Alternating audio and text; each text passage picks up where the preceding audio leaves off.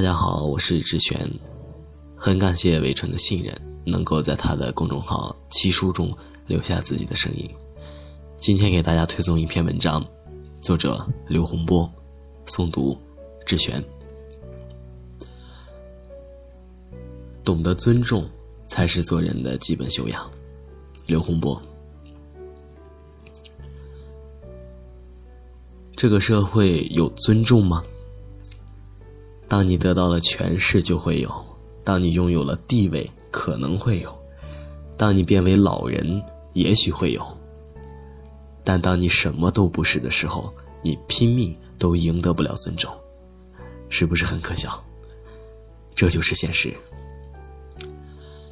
在和很多人讨论这个问题的时候，大家都在说，懂得尊重不是做人的基本修养和底线吗？我想说，为什么我们的社会如此的缺乏尊重？我觉得社会对个体尊重的丢失是人性的缺失，是传统文化的缺失，所以我们的国家在今天才提出了倡导和谐，这也是根本原因所在。在这个无比功利的社会体系下，尊重被人性赋予了很特殊的含义。简单的讲，就是我们的糟粕文化里的看人下菜。就在前几天去参加一次座谈会，会上学校的领导在讲话中引用了冯友兰教授的一句著名的教育观点：教育是使人作为人，而成其为人。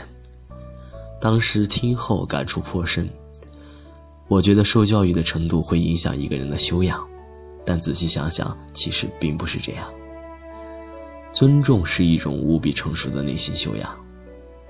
教育不可能改变人内心在面对复杂社会体系里的从容。那天我偶然接到一个北京某农业公司人力资源经理的电话，他说他们公司要开年会，想找我给他们公司在年会上讲一天课，让我准备一份个人资料，话语中甚是急切。在配合完他的要求之后，对方突然渺无音信，甚至连一句回复感谢之词都未有。前后判若两人的功利尊重，是人性谄媚的最佳释放。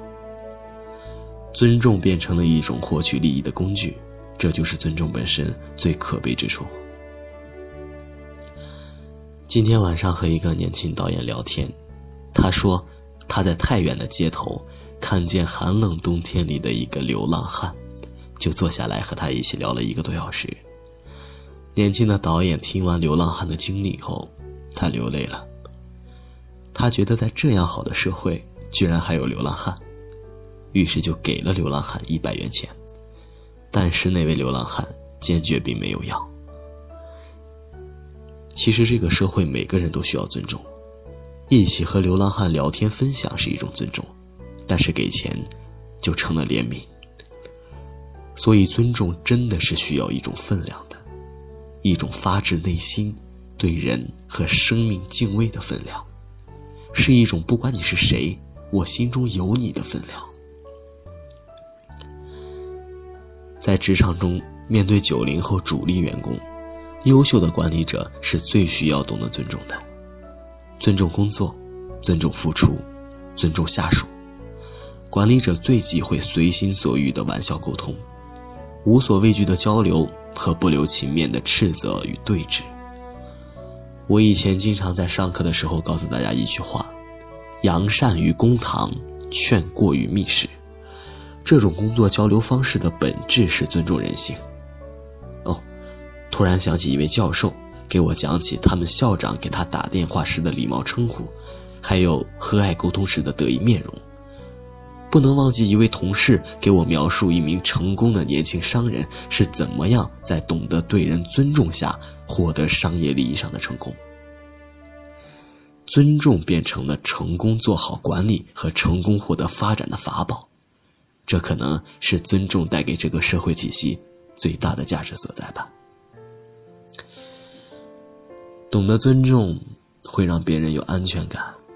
自己也会变得在别人眼里有安全感，这是尊重的魅力。当然，在我们的糟粕文化里，有时候你尊重别人，反而会被一些修养极低的恶人看作是一种软弱，并将这种对他的尊重看作一文不值，利用你对他的真诚尊重去羞辱、欺凌你带给他的尊重感。这是尊重的罪恶，更是人性的罪恶。尊重被人利用是尊重的耻辱，所以不值得被尊重的人，尊重他就是犯罪。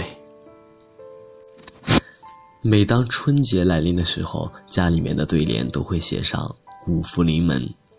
但是我想很少有人知道五福是为哪五福。我想普及一下，五福即德、尊、寿、子、财。这个古人阐述福的顺序告诉我们一个道理，品德高尚的人一定会得到尊重，得到尊重的人一定懂得尊重别人，受人尊重的人一定会长寿，长寿的人后辈孩子一定会好，也一定会发财。所以奉劝那些不懂得尊重别人的人，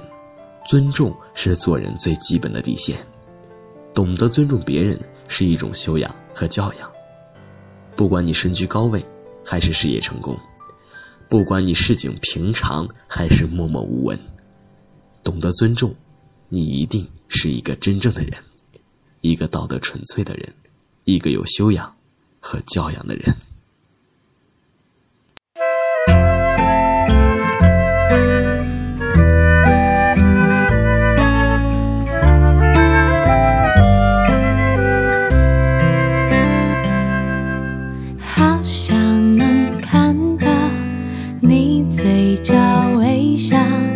最好在下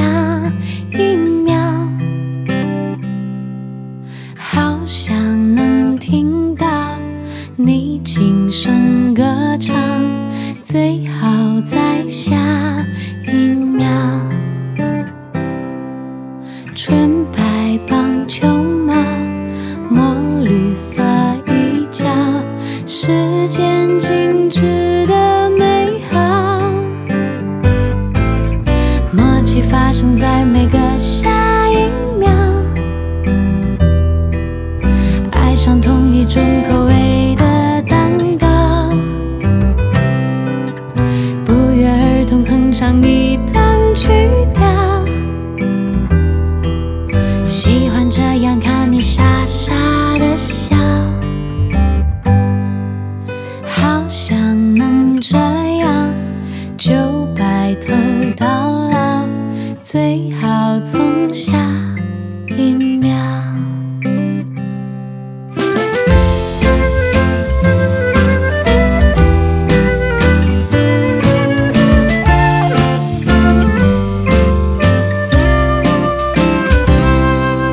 好想能看到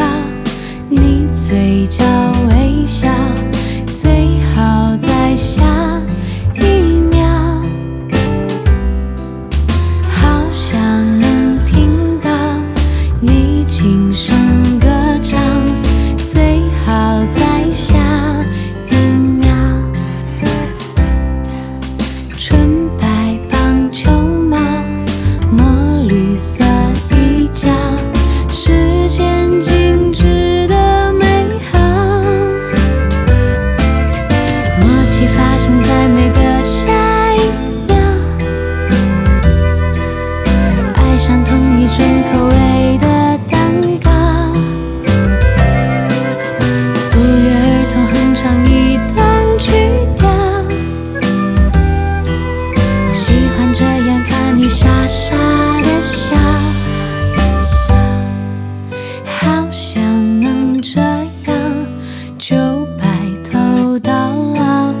最